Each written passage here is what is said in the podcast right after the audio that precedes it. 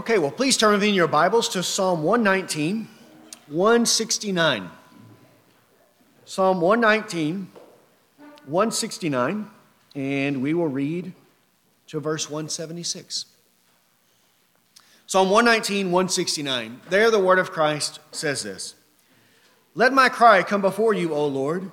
Give me understanding according to your word. Let my supplication come before you. Deliver me according to your word. Let my lips utter praise, for you teach me your statutes.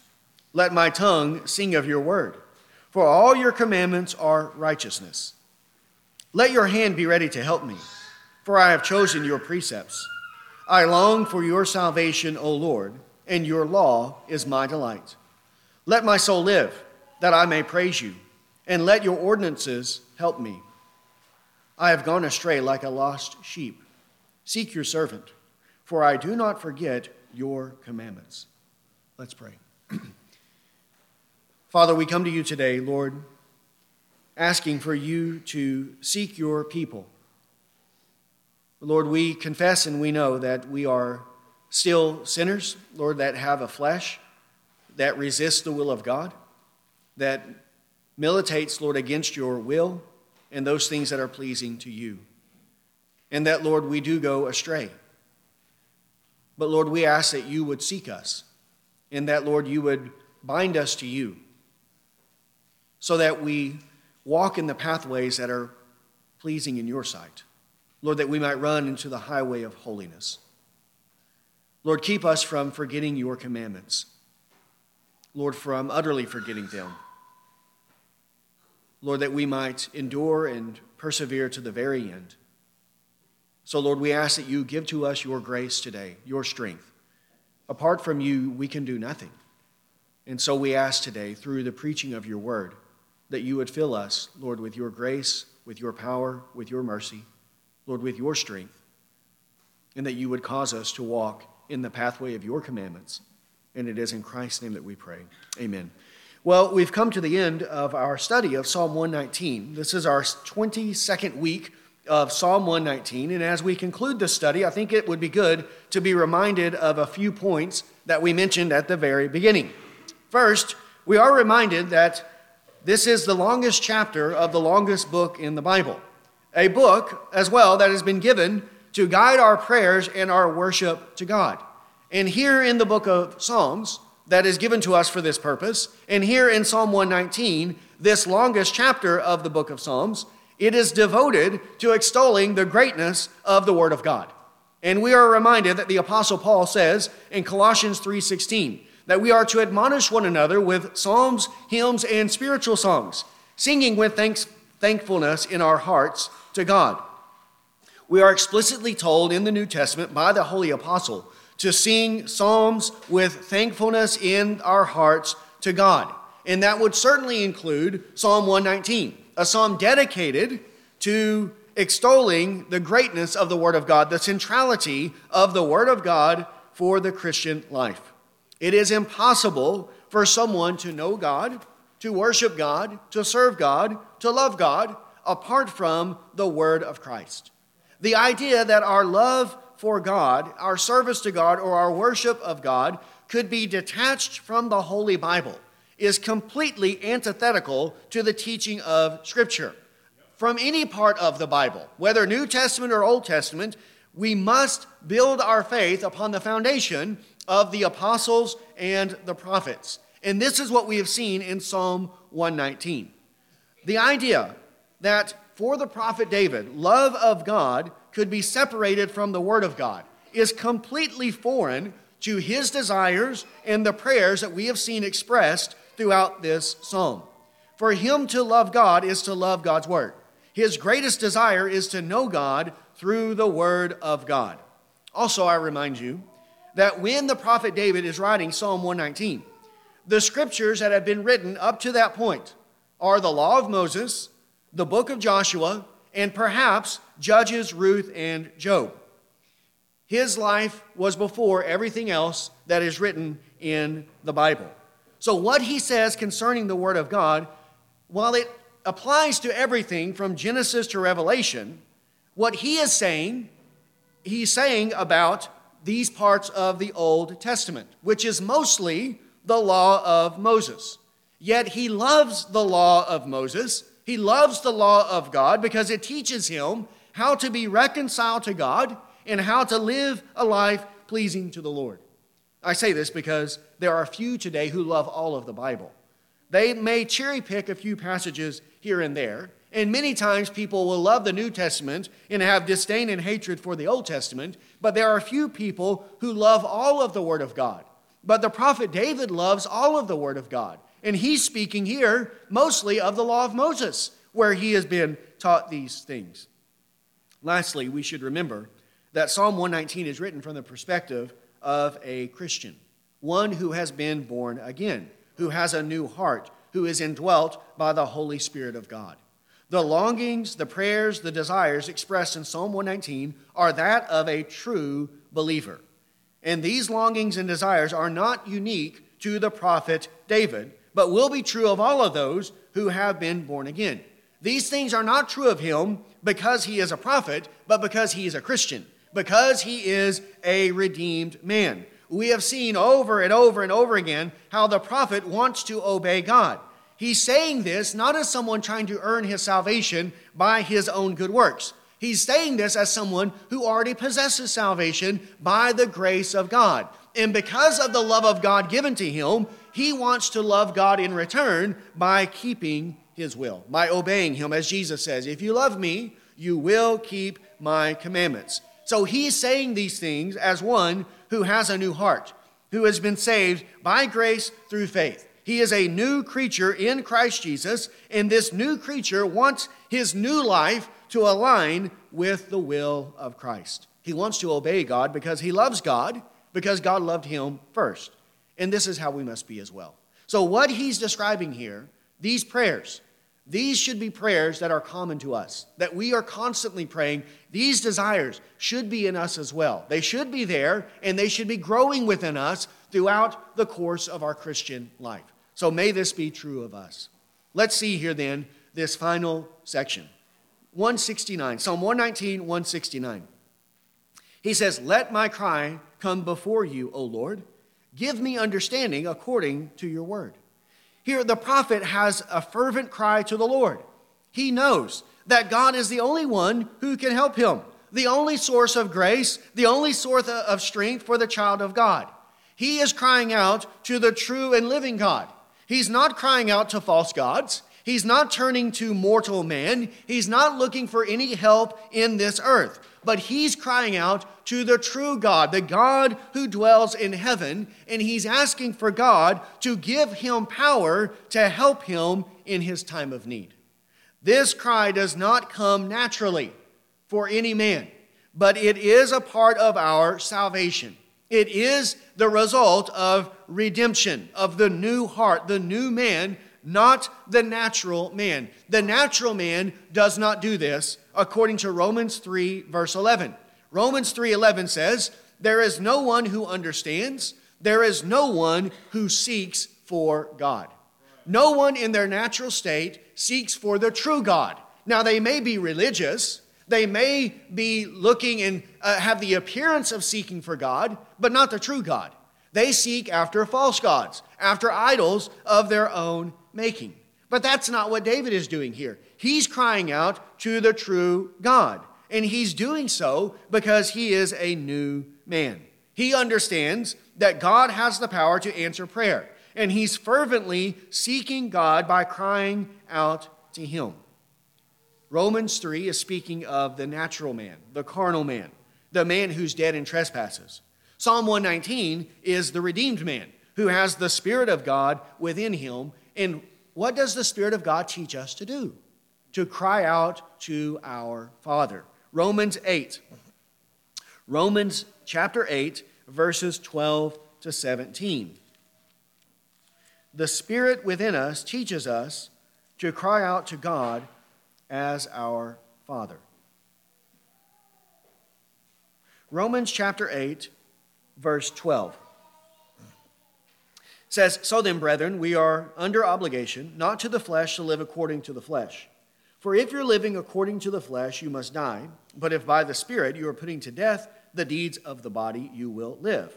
For all who are being led by the Spirit of God, these are sons of God.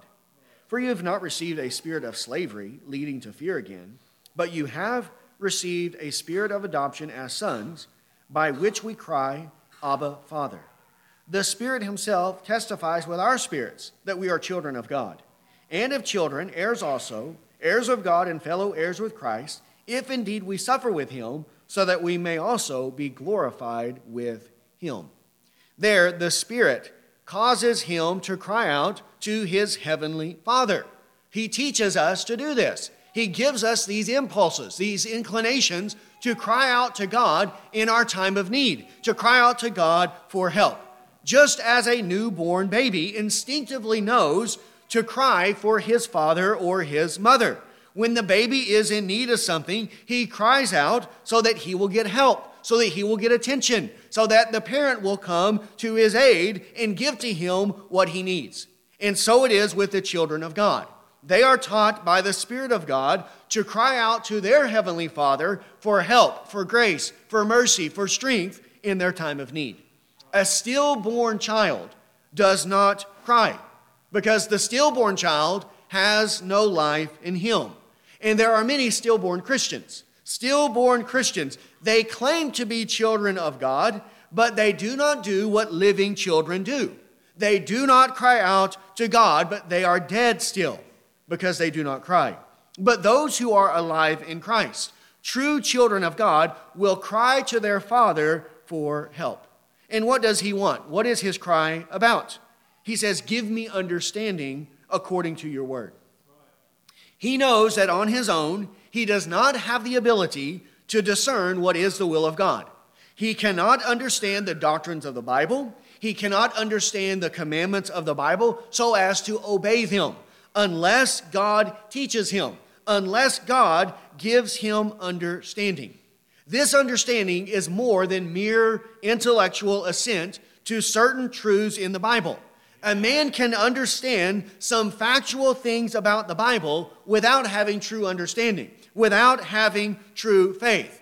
This understanding is the understanding of true faith, true belief in the truths of Scripture that sees the goodness of the Word of God and seeks to incorporate the teaching of the Bible into his daily life, into his beliefs, his values, his practices, his goals, his ambitions, whatever it is. He wants the Word of God to form those things. He wants to understand and see the goodness of God, the truthfulness of God's Word, the righteousness in God's Word, so that he does not reject those things, but he incorporates them into his life.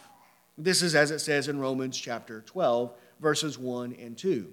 He says, I appeal to you, therefore, brothers, by the mercies of God, to present your body as a living sacrifice, holy and acceptable to God, which is your spiritual worship. Do not be conformed to this world, but be transformed by the renewing of your mind, that by testing you may discern what is the will of God, what is good, acceptable, and perfect. Transformed by the renewing of your mind, so that you can discern the will of God, the good, acceptable, perfect will of God. That's what he wants to understand. He wants to understand the teaching of the Bible and see it in its true light. See it the way that God sees it, as good, acceptable, and perfect will of God, so that he will incorporate it into his life, into his faith, into his practices. Psalm one nineteen, one seventy. Let my supplication come before you. Deliver me according to your word. Here he calls his prayer a supplication, another way of describing the intensity of his prayer. He is not half-heartedly calling out to God. He is not doing it in a ho-hum way, but he is zealously, fervently calling to God. And he asks that his supplication come before the Lord, that God would hear his prayer and that God would answer him according to what he is asking. Now, of course, he's saying this, not meaning that God doesn't know and hear and see all things. He's not saying, God, I'm praying to you, and I know that you're distracted with all these other things, but I want you to pay attention to me. Of course, he knows that whatever he says, whatever he utters, even before a word is on his tongue, God already knows it. God knows and sees all things. He's saying this as a metaphor, as a manner of speaking. meaning he wants God to answer him. He wants his supplication to come before God, meaning he wants God to give him what he is asking him for. Wants God to be favorable to him. And this is the confidence God's children have when they pray according to the will of God. Can we pray prayers that we know are according to the will of God? And the answer is yes. And when we pray according to the will of God, we know that he hears us, and we know that he will give us what we ask of him. First John chapter five. First John chapter five says such.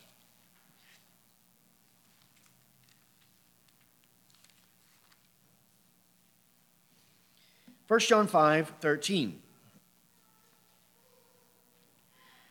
says, "These things I have written to you who believe in the name of the Son of God, so that you may know that you have eternal life.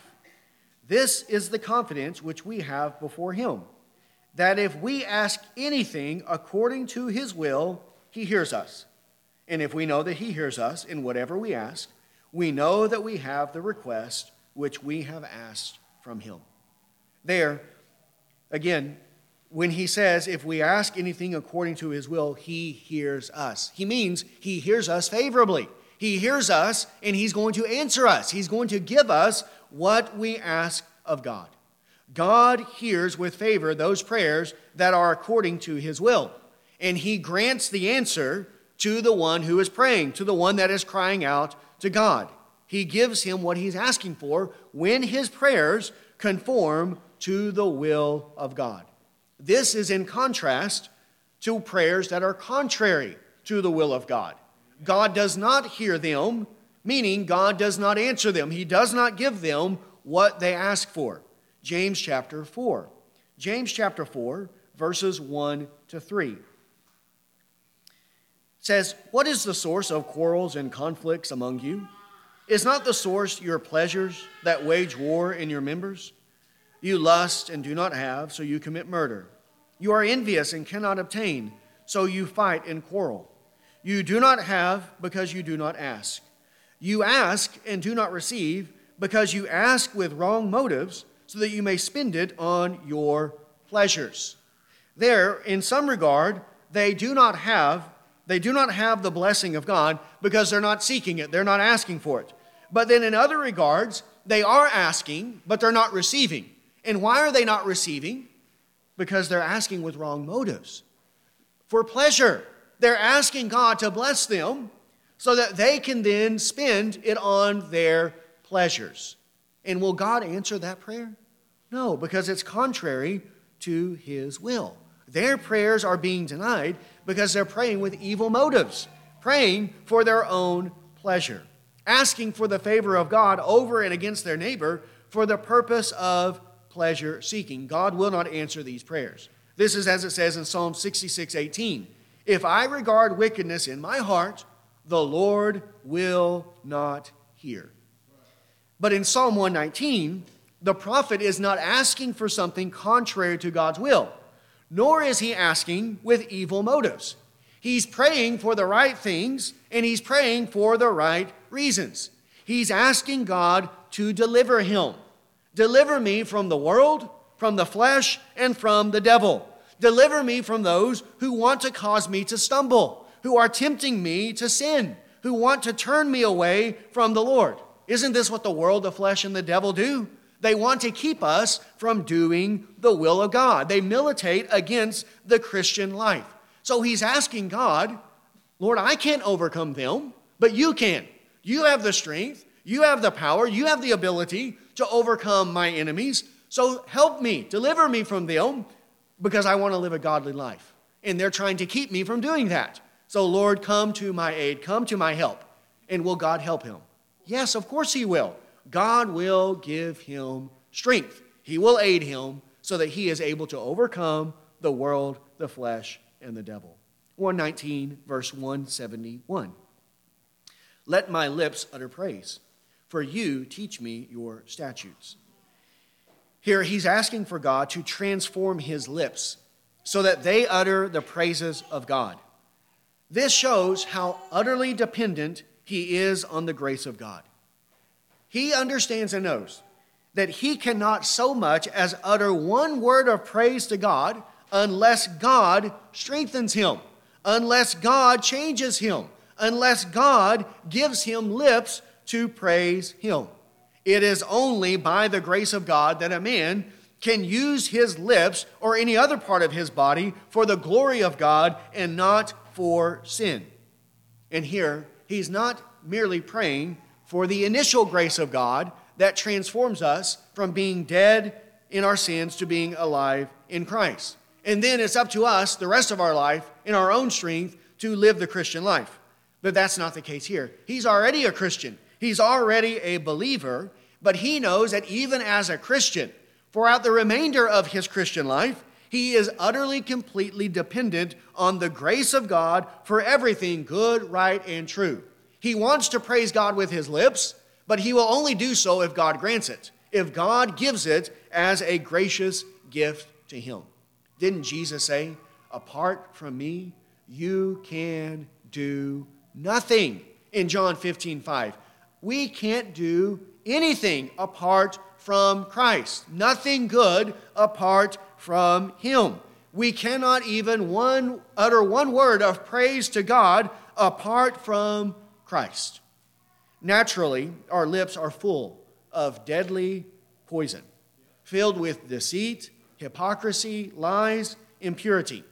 What is on the lips of man naturally is contrary to the will of God. He wants his lips transformed so that instead of speaking lies, he's using his lips to praise God and proclaiming the mighty deeds of God in the world.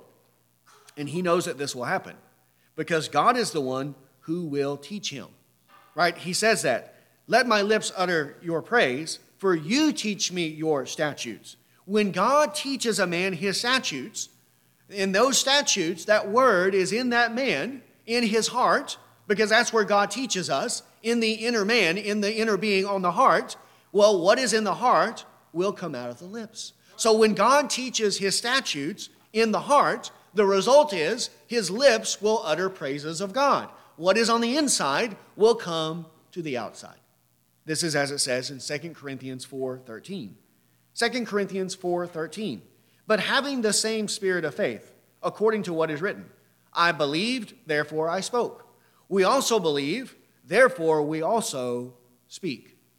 When we believe, truly believe, true faith, the result is it comes out of our lips, out of our mouth. We will speak these things. We will declare these things to be true. When we have a true comprehension of the glory and majesty of God, then we will utter his praises in this world, whether it's in our own personal life, with our family, with our church, even amongst the unbelievers. We're going to be speaking of his word. If we believe it, if we believe, we will speak. When he teaches his word, we believe it, and when we believe it, we will speak it. The lips will declare his praise.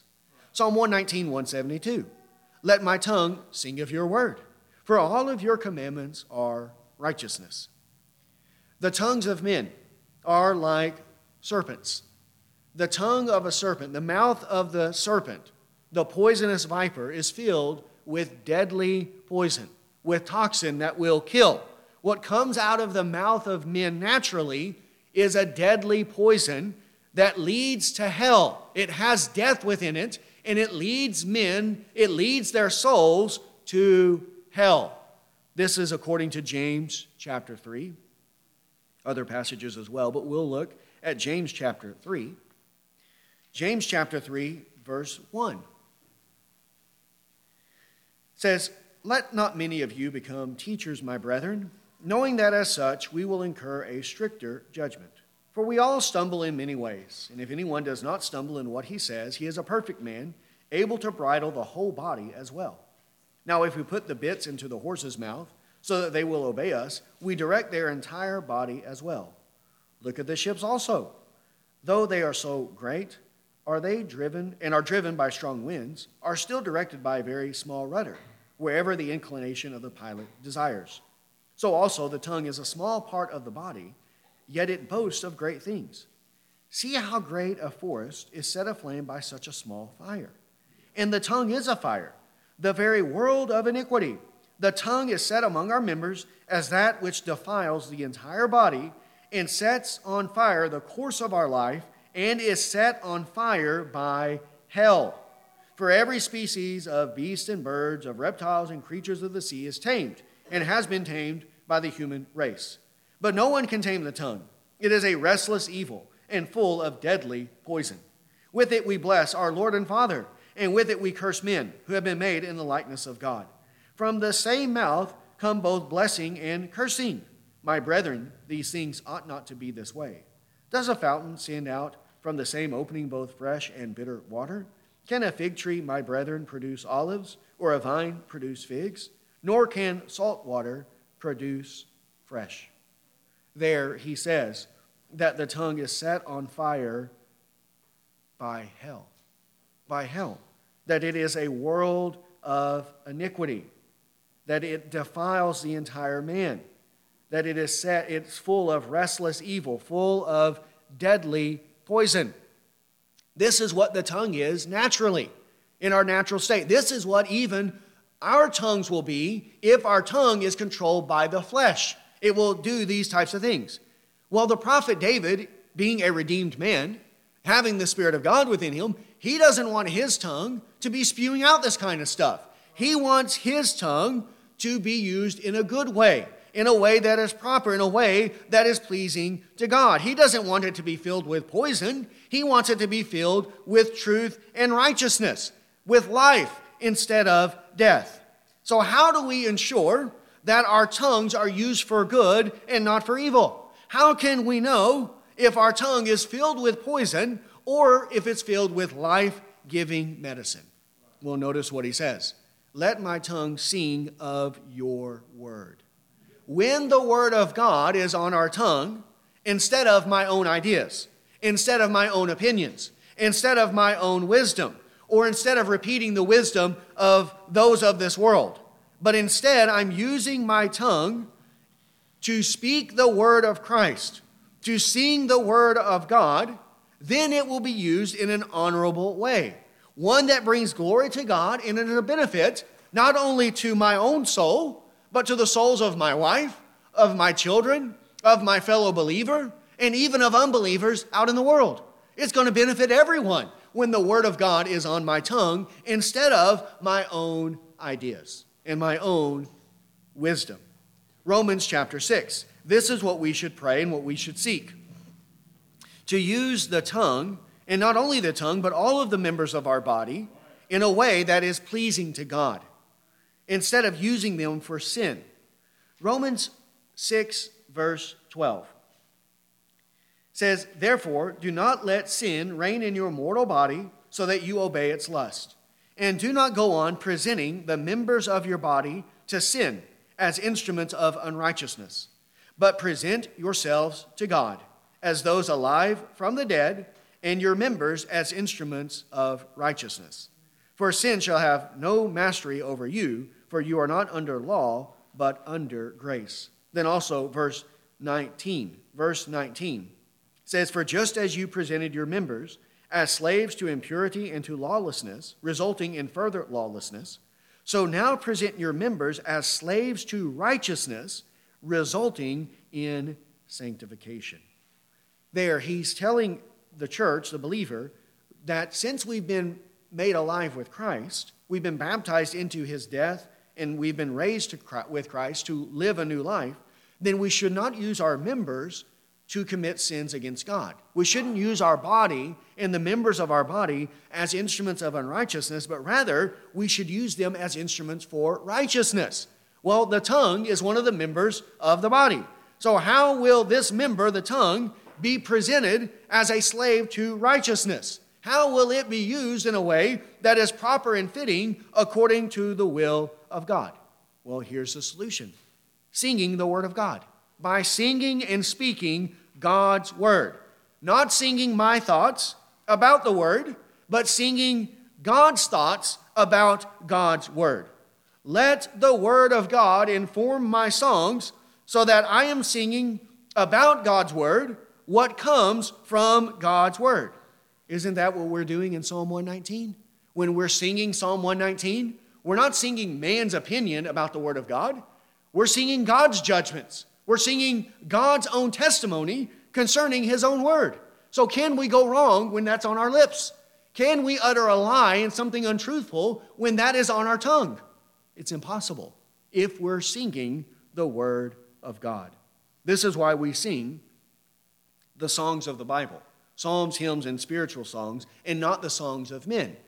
Why would we want to sing the songs of men when we can sing the songs of God, the songs of the Word of God? How can we ever go wrong when we're singing the songs of the Bible? It's impossible because they've been written by the Holy Spirit of God. Holy Spirit of God who cannot lie and never makes an error. When we sing God's Word, then we will be singing about His righteousness. For all of His commandments are righteous. Isn't that a noble use of the tongue? Instead of using the tongue to speak evil, using it to sing about God's righteous commandments. This is the sanctification of the tongue. So sing of God's righteous commandments, whether that be the two great commandments, to love God and to love our neighbor, or whether that be the ten holy commandments of God, or whatever other implications are drawn from those commandments, such as we've seen in the book of Proverbs. Whatever is according to God's commandments is righteous, and that should be on our tongue. Whether we're singing it, speaking it, however it's coming out, that should be on our lips, on our tongue, and that will be for our sanctification, for the sanctification of the tongue, and a benefit to everyone. Isn't it better if my tongue has life-giving medicine on it to my wife and children, to those that I love, instead of deadly poison? Well, that's what we should be doing. one nineteen, one seventy-three. one seventy-three says, "Let your hand be ready to help me, for I have chosen your precepts." He asked for the hand of the Lord to be ready to help him, the hand representing the mighty power of God. He desires the powerful, mighty grace of God in his life to help him overcome sin and to live a godly life. God's power manifests His glory.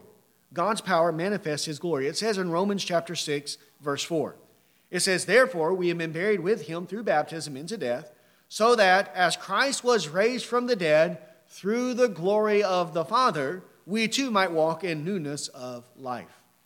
The same mighty power, the glorious power of God that raised Jesus from the dead is now available to us. It is there in God's people. It is the power that brought us from the dead, that gave to us new life at our conversion, and that power is still available to us to help us live the Christian life, to do those things that are pleasing to the Lord. God has more than enough resources. He has plentiful resources and power necessary to help us in our time of need, regardless of how dire and desperate the situation may be. There is never a situation that is so great that God's power is not able to overcome it. He can do far more than we could ever think or ever imagine. Ephesians chapter three. Ephesians three, verses twenty and twenty-one.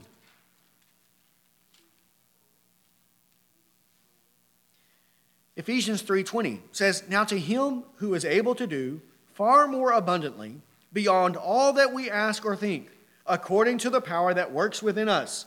To Him be glory in the church and in Christ Jesus, to all generations forever and ever. Amen." There, He is able to do far more abundantly beyond all that we ask or think. Anything that we can ask or think of in terms of our spiritual life, in terms of our deliverance, He can do more beyond anything we could even begin to think of. And where is this power found? He says it's the power that works within us. The power is within us through the Holy Spirit of God, who indwells believers, so the power of God is there to help them overcome sin, to deliver them from all of their enemies. We have so many examples in the Bible of the mighty power of God doing things that are impossible, that no man could imagine, if it was not recorded for us in the Bible. Parting the sea. Parting the sea. Shutting and closing the mouth of ravenous lions. keeping men, three men, from being burned to death when they're thrown into a fiery furnace. How is this possible? Could any man do that? Of course not, but God can, so that not even a hair on their head was singed. What about raising someone from the dead who's been dead for four days? No man can do that, but God is able to do so. And there's so many other examples of the mighty power of God. These and many, many more in the Bible showing us the mighty power of God. And that same power that accomplished all of those miracles is within us. It is within us, there to help us in our time of need. And here, why should God help him? He says, because I have chosen God's precepts. He says, I have chosen your precepts. He's not a hypocrite. He's not a lazy man who's neglecting his duties and his responsibilities. He knows that God must give him his strength, but he also knows it is his duty and it is his responsibility to pursue the things of God with all of his might, to be resolved to keep God's precepts. So he's going to do whatever he can do in order to ensure that. He's not going to be a hypocrite, but he will choose the pathway of God's precepts. one seventy-four. He says, I long for your salvation, O Lord, and your law is my delight. Here, he longs for the salvation of the Lord. He has this salvation in the form of a pledge. Already God has begun the good work of salvation in him, but he longs for it to be completed. Already he has been justified. Already he has the Spirit of God as a pledge, as earnest money for what is to come, but he does not have the full, final manifestation of salvation yet. Second Corinthians one. Second Corinthians one, twenty to twenty-two. The Holy Spirit here is given to us as a pledge.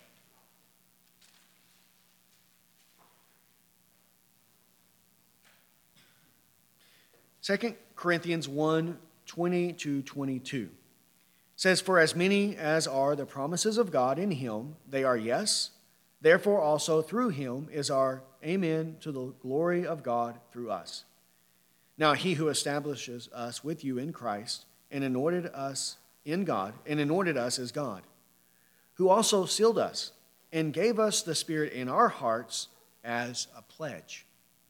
The Spirit is a pledge given to us by God as a testimony to us constantly that God loves us, that God has begun the work of salvation, that God will not fail to safely bring us into his heavenly kingdom. We should never doubt the love of God. We should never doubt whether our salvation will be completed.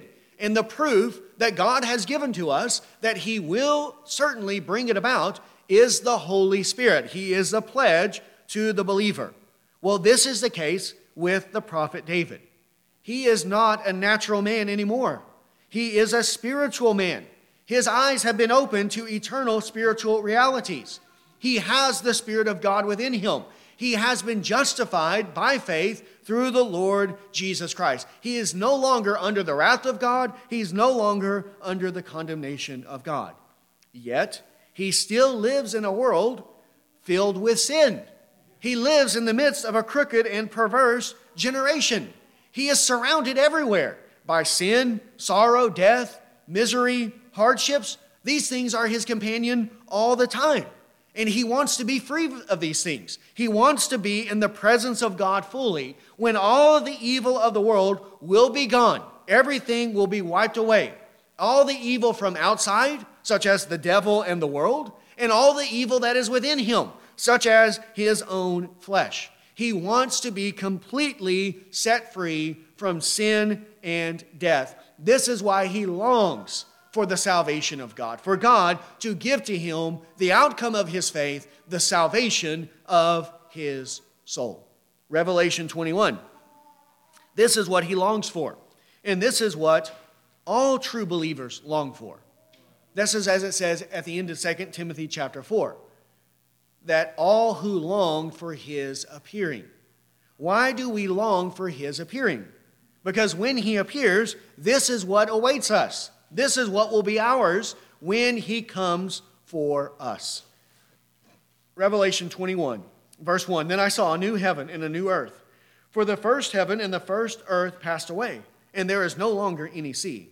And I saw the holy city, New Jerusalem, coming down out of heaven from God, made ready as a bride adorned for her husband. And I heard a loud voice from the throne saying, Behold, the tabernacle of God is among men, and he will dwell among them, and they shall be his people, and God himself will be among them. And he will wipe away every tear from their eyes, and there will no longer be any death, there will no longer be any mourning, or crying, or pain. The first things have passed away. This is what he longs for, to be with God, for God to be among him, to dwell with him, for all death, crying, mourning, pain, sorrow, all the things associated with this world of sin, for all of those things to be gone, and for him to be with the Lord always, and especially his own sin, for his own sin to be completely gone. Isn't this what we should long for as Christians? To not be bothered by the flesh anymore, to not be harassed constantly, that when we want to do right, evil lies close at hand. This is the way it is, according to Romans chapter seven. Well, he wants to be set free from that. He wants to be with the Lord, but he has to wait. And all of us have to wait. We have to patiently wait for our salvation to have its consummation. And while we wait, what should we do? Well, notice what he says. He longs for God's salvation, and he says, Your law is my delight. While he waits for the salvation of God, God gives him a foretaste, a foretaste of heavenly life in the Word of God. So he delights in it. He goes to the Word of God because it tells him about heaven. It tells him about the promises of God. It tells him about what awaits him. It reminds him of all these things. It teaches him the will of God.